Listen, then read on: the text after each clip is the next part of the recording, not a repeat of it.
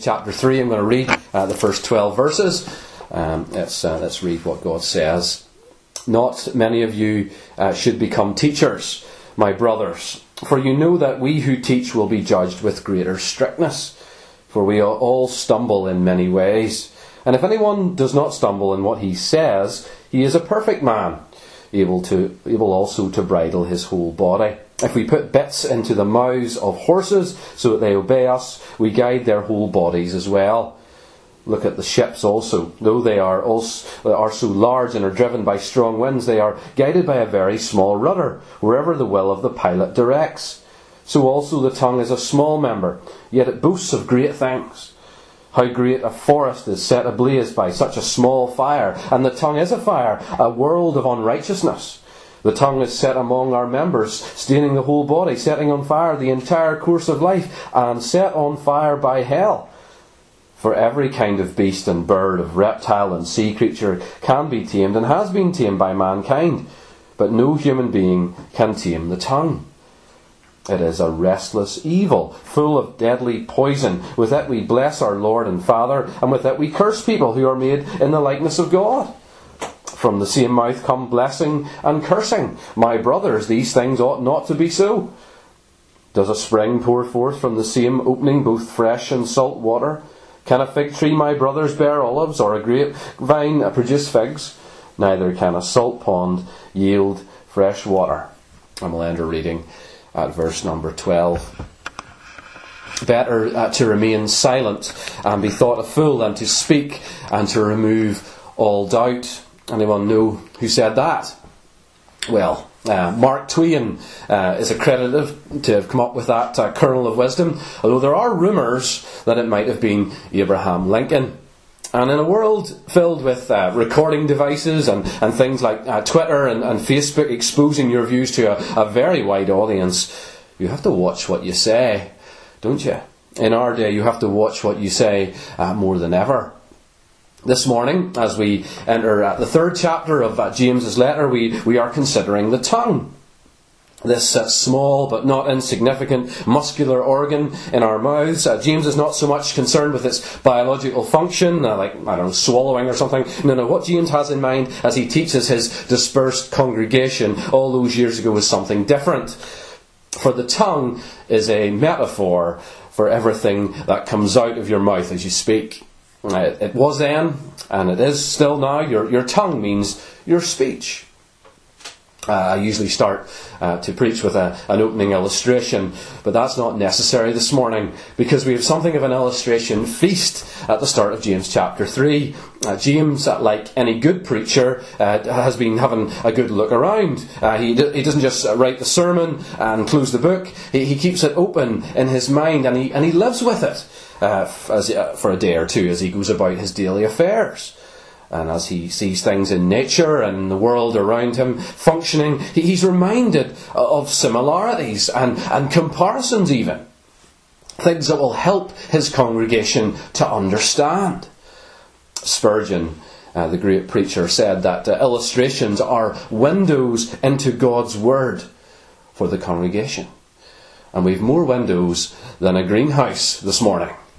Uh, in fact, James starts off uh, with a warning to would be preachers or Bible teachers, doesn't he, in verse 1? Elders, of course, are, are biblically the ones uh, who teach. Uh, in the gathered church, if you're, if you're teaching the Bible, the idea is that either you are an elder or that you're to some extent functioning as one. And James says, not many should become teachers. It's the principle of to whom much is given, much will be required in Luke chapter 12. Not many of you should become teachers because uh, to preach uh, is not the pinnacle where, where, we should all be aiming at. Uh, to teach the Bible in the gathered church is, is not where we should all be setting our sights. Of course, we must balance this caution with, with 1 Timothy 3. If anyone aspires to the office of overseer, elder, uh, he, he desires a noble task. It's, it's an honourable thing, it's an honourable pursuit. It's, it's a good thing. James is carefully, not trying to dissuade those called of God into pastoral ministry or those called of God and gifted as, as an elder uh, in the local church or functioning like an elder even temporarily as, as a teacher of the Word of God. In fact, that would be hypocritical because he's an elder himself. Look at verse 1. He's also we who teach. He's part of that we. But what he's saying is that that task doesn't have come with, with responsibility. Responsibility to God's people. Uh, your life comes under uh, scrutiny like, like, like never before by the people in, in church, uh, and so it should. Uh, but, but, but here we're told that, that you're judged more strictly by God too, by God Himself. In other words, when we're called to give an account. Uh, Romans 14, verse 12 says this So then each of us will give an account of himself to God. To some extent, it's like, it's like the police officer who gets a harsher punishment uh, than the plumber uh, for the same offence because he should know better. Because he brings the raw of the law, the rod of the law down on others. And in, in, general terms, it's the same case that, that if you're teaching the Bible to, to someone else uh, in a, in a one-on-one, in, in an informal setting, in, in your house, in, in, Sunday school maybe, or, or at Pathfinder, or, or at the women's Bible study, James is saying, don't treat that lightly. James knows himself that there is a grave responsibility uh, to, to stand up and handle this book in public or, or to handle this book before someone else in a you teach me setting. Because your words are very important. Words are words are judged is the crux of this passage this morning. Uh, this chapter is very much in keeping with the theme from chapter 2. What you be- say you believe uh, has to match what you do. But words come into play big time here, as one commentator really helpfully puts it.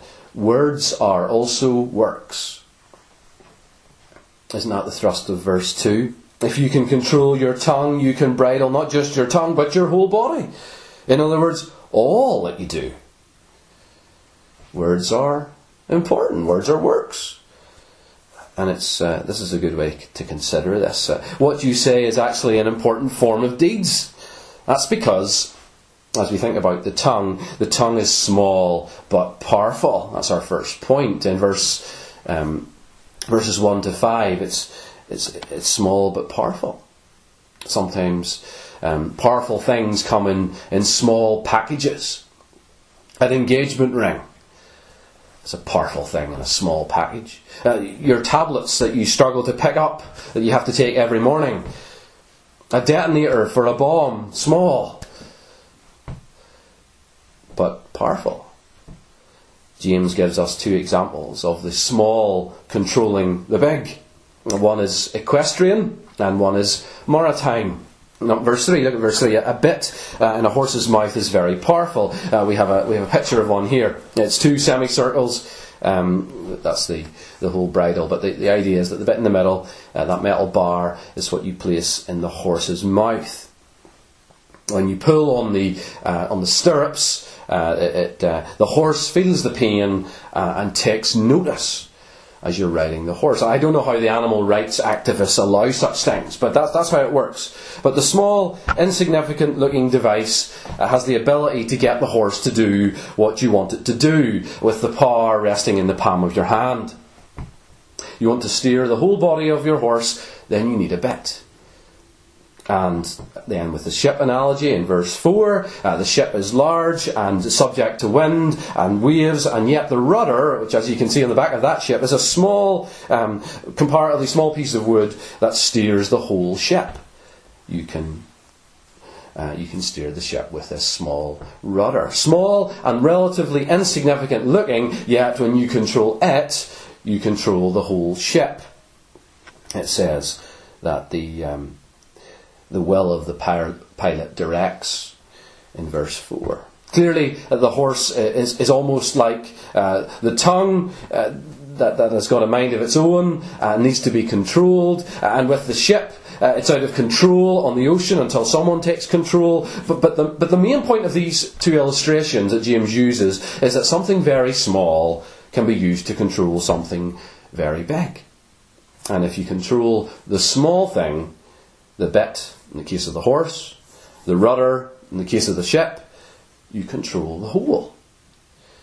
And James is teaching his people that it's the same story with our tongues. Uh, if you can control your tongue, if you can control your speech, then you can control you and what you do. It's, it's that influential. It might seem small, but it's actually massively powerful. Our tongue needs to be controlled because otherwise it's out of control. And we all suffer from this. James says in verse 2 we all stumble in many ways. So we all stumble in this. That, that's his shot across um, the bows of, of sinless perfection. His equivalent of if we say we have no sin, we deceive ourselves, and the truth is not in us, from 1 John 1 verse 8. There, there, there's not a perfect man walking the earth by God's judging. How many times have you said something that you wish you hadn't? If only I'd closed my mouth. My big mouth, we say. There's a part in that um, Ant and Dec show on a, on a Saturday night uh, when they, they have an earpiece uh, in a celebrity's ear, uh, and, uh, and the celebrity agrees to repeat everything that they say to them, no matter what happens. And they send them off to a supermarket or something, uh, and, they, and they make a complete fool out of them by controlling their speech. That's the idea, isn't it? Control your tongue, control you.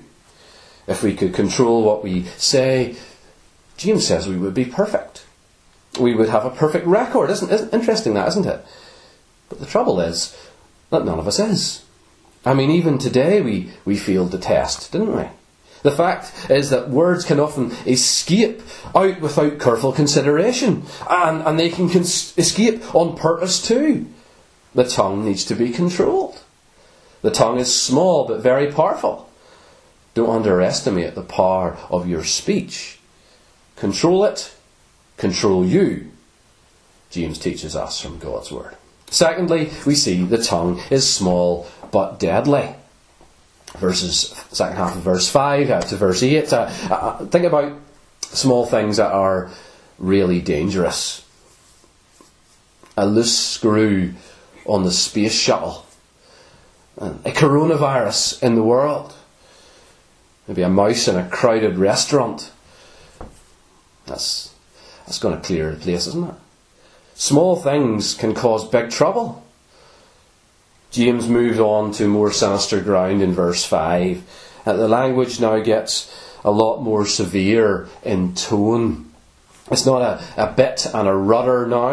It's not boating or horse riding, like, I don't know, hobbies that some people have, right? No, it's, now it's a spark and fire and poison. Now we're into more difficult ground, aren't we?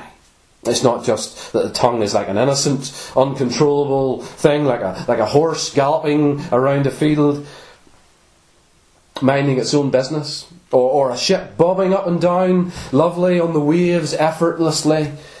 No, it's an incredibly dangerous part of you. That's what James is now teaching. The illustrations start with a spark in the great forest, a very dangerous thing, a very destructive thing. It's a spark that sets the whole forest alight, isn't it? Just one. Remember the Primark fire in the centre of town and how fast it spread? I'm not sure we've ever been told what caused it, but the point is, it went real quick. Carrying on from the first pictures, it's, it's, it's uncontrollable, like the horse, like the ship, but this time dangerously so. The tongue is not just like a spark. James says, verse 6, look at verse 6, it is a fire. It's not, it's not a simile this time, it's a, it's a direct statement. Fire, of course, well, it's, it's often a good thing. If it weren't for fire, uh, we, we couldn't cook, uh, we, we couldn't heat ourselves, it would be a long winter, and we couldn't travel, we wouldn't last too long without fire. I mean, our use of fire is something that sets us apart from all the animals. Uh, and so does, so does our use of the tongue, by the way. Human speech is a good thing our use of communication, not like the animals. Like, uh, how are you feeling today? Shall we organise a village? Uh, please, can you lend me some money? Uh, have you heard about God? Human speech is good. It's, it's excellent. But again, the main point is it's very dangerous too. Fire spreads so fast, it, needs to be controlled. Uh, it needs to. It needs boundaries for us to cook within it. Uh, uh with it, it needs to be kept in the confines of your oven or your combi boiler, right? Otherwise, there's real problems. Cher sang that words are like weapons; they wound sometime. Uh, she wished she could turn back time, but she couldn't because cause, cause you and I know. Uh, I mean, maybe can you think of something that you, that you said that, that started to spread so fast that you wish you hadn't bothered? Uh, it spread like wildfire around the office or the, or the, or the ward.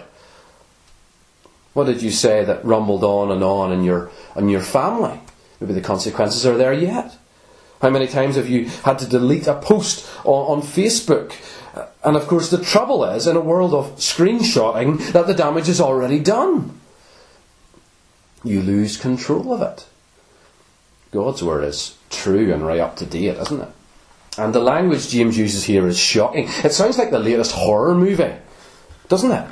Verse 6, a world of unrighteousness, that's a world of evil in the NIV. It stains the whole body. It's setting on fire the entire course of life. It's set on fire by hell. Verse 8, a restless evil, full of deadly poison. James is no doubt, in no doubt here about the danger. Uh, the, the language is incredible. Calvin put it like this A slender portion of flesh contains the whole world of iniquity. Speaking about the tongue doesn't sit still for a second. It's a restless evil in verse 8. It's ever on the move. A fast moving tongue is a major concern. It's, it's hard to, to catch. It's, it's elusive. The problem spreads, doesn't it? It's not just, it doesn't just ruin one part of the body, it stains or corrupts the whole body. Verse 6, reminding us of how we're supposed to keep ourselves unstained. From chapter 1, verse 27, the very last verse of it. it it's a deadly poison like arsenic, or, or remember that Novichok uh, nerve agent, that 1.9 milligrams is enough to kill you, and they had to shut down the whole of Salisbury in England. There was a drama on about it last week. But where does this enormously destructive potential come from? Well, it's not just a fire, it's set on fire by hell itself, James writes. The fire is, comes from hell itself. It burns with hell fire. That's the sort of evil that we're speaking about. That really, that really causes us to think, doesn't it? James is saying it's as dangerous as you can possibly imagine. And so we do well to take note here. Verse 7 All kinds of animals can be tamed and have been tamed by mankind. Again, there's a bit of a subplot going on here, isn't there? We're different from the animals. We can harness fire, we, we can speak, we can tame all kinds of animals. But, but the tongue, it's almost like it's not part of the natural world. Uh, it's, it's on a different order, of a different order entirely. It's completely different. It's, it's fueled by supernatural. It's fueled by hell, James writes. Now, now there's there's not much uplifting here for me, Richard, you say. I wanted some encouragement this morning. Well, hang in there. Hang in there. Again, we see the impossibility of the task. Yes, we're not perfect. We, we didn't think we were. And verse 8 no human being can tame the tongue. But here we can see that fixing the speech problem is, is absolutely beyond any one of us. Maybe we thought we could tone it down a bit and keep ourselves in check. Nope. Can't do it. You can't tame that animal. The works that we produce are destructive works. Our, our, our, words are destructive. Fire and poison and misery and out of control. But where did the trouble with the tongue come from? James takes us back to the root of the problem. Look at verse 9. It's, uh, I'll read it there. With it we bless our Lord and Father, and with it we curse people who are made in the likeness of God. Now, there's more than a hint there of the Garden of Eden. The curse, made in the image of God. It's, it's James reminding us of our, our nature, right? It's been there, this problem, since, since Adam and Eve listened to Satan. That, that's why it's set on fire by hell itself, right? It's steeped in, in selfish interest, our problem of the tongue. That's what the snake knows and does with Eve. He, and Adam, you can be like God, he says. I wanted that promotion. He took my limelight. She isn't going to be the popular one in school. I want to be. Uh, we, we, we use our tongue to promote the brand Richard, right? And to demote the brand everyone else. That's what we do. It's steeped in self interest. You can be like God. With such a depressing horror movie outlook, we might consider what the point is in all this. I mean, what can be done anyway? We're all this way, we have been from the beginning, we aren't perfect, the task is impossible, the situation's bleak, the fire burns, no one can tame it. Uh, there's not a hint of the positive. We just have to live with the problem. No vaccine, just live with it. But the trouble is, it's not just the elder teacher that has to give an account. Jesus says in Matthew 12, verse 37, But I tell you that everyone will have to give an account on the day of judgment for every empty word they have spoken. For by your words you will be acquitted, and by your words you will be condemned. You see, words are, are works. They, they, they can acquit us or they can condemn us. We're, we're not like the animals. We are made in God's image. And so to God we have to give an account. Small but powerful. Small but deadly. The tongue is also finally small but revealing. It's revealing. Our, our words are a really good barometer of our spiritual condition. That's what chapter 1, verse 26 said back uh, in the first chapter. If anyone thinks he is religious and does not bridle his tongue, but deceives his heart, this person's religion is worthless. James continues with his illustrations in this final section from verse 9 to verse 12. This time with a, a series of obvious questions, and the answer is the same every time, right? It's not hard these questions. Can both fresh water and salt water come from the same spring? No. Can a fig produce olives? No. It produces figs. Uh, can a grapevine produce figs? No, it produces grapes. And can you get fresh water from a salt pond? Try as you might, the answer is no. And the spring, or the tree, or the pond are a way of describing the real you the, the insider, the heart of who you are, what wells up within you, is the way the Bible speaks. Genesis 6 confirms that, like our parents, we're all bad springs and bad trees. The Lord saw that every intention of the thoughts of his heart was only evil continually. And the trouble is that comes out in the type of water, in the type of fruit, at the spring, in what you say when someone is drunk, right? It's not that the alcohol has somehow changed the contents of their brain as they speak. No, it's, it's just that the alcohol has removed the concern for the consequences. It's actually the truth that comes out. Drunk people are more honest than sober people. Don't believe me? Listen to rehabs.com. They're not a Christian organisation at all. And they said this when drinking alcohol, the tongue is freed up to say exactly what is in a person's heart. That's amazing. Because that's exactly what Jesus says. What is in comes out the mouth, Jesus says. In, in Matthew's Gospel in Luke's Gospel. James teaches it here too. Perfection is not possible. No human being can tame the tongue, and yet we're judged accordingly. We can speak good and we can speak bad. It seems the prospect is bleak. But praise God, that's not the end of the story. Because God works when we cannot. In Christ, we are given a new story. The perfect man has come. The perfect man verse 2 requires has come. We're given a new heart. We're given new desires. David can say in Psalm 40, He put a new song in my mouth. We're given the very Spirit of God. All things pass away, all things become new. The most foul mouthed person that you've ever met can be changed by Jesus. He or she can. But it's slightly more complicated than that because that's not the end of your story.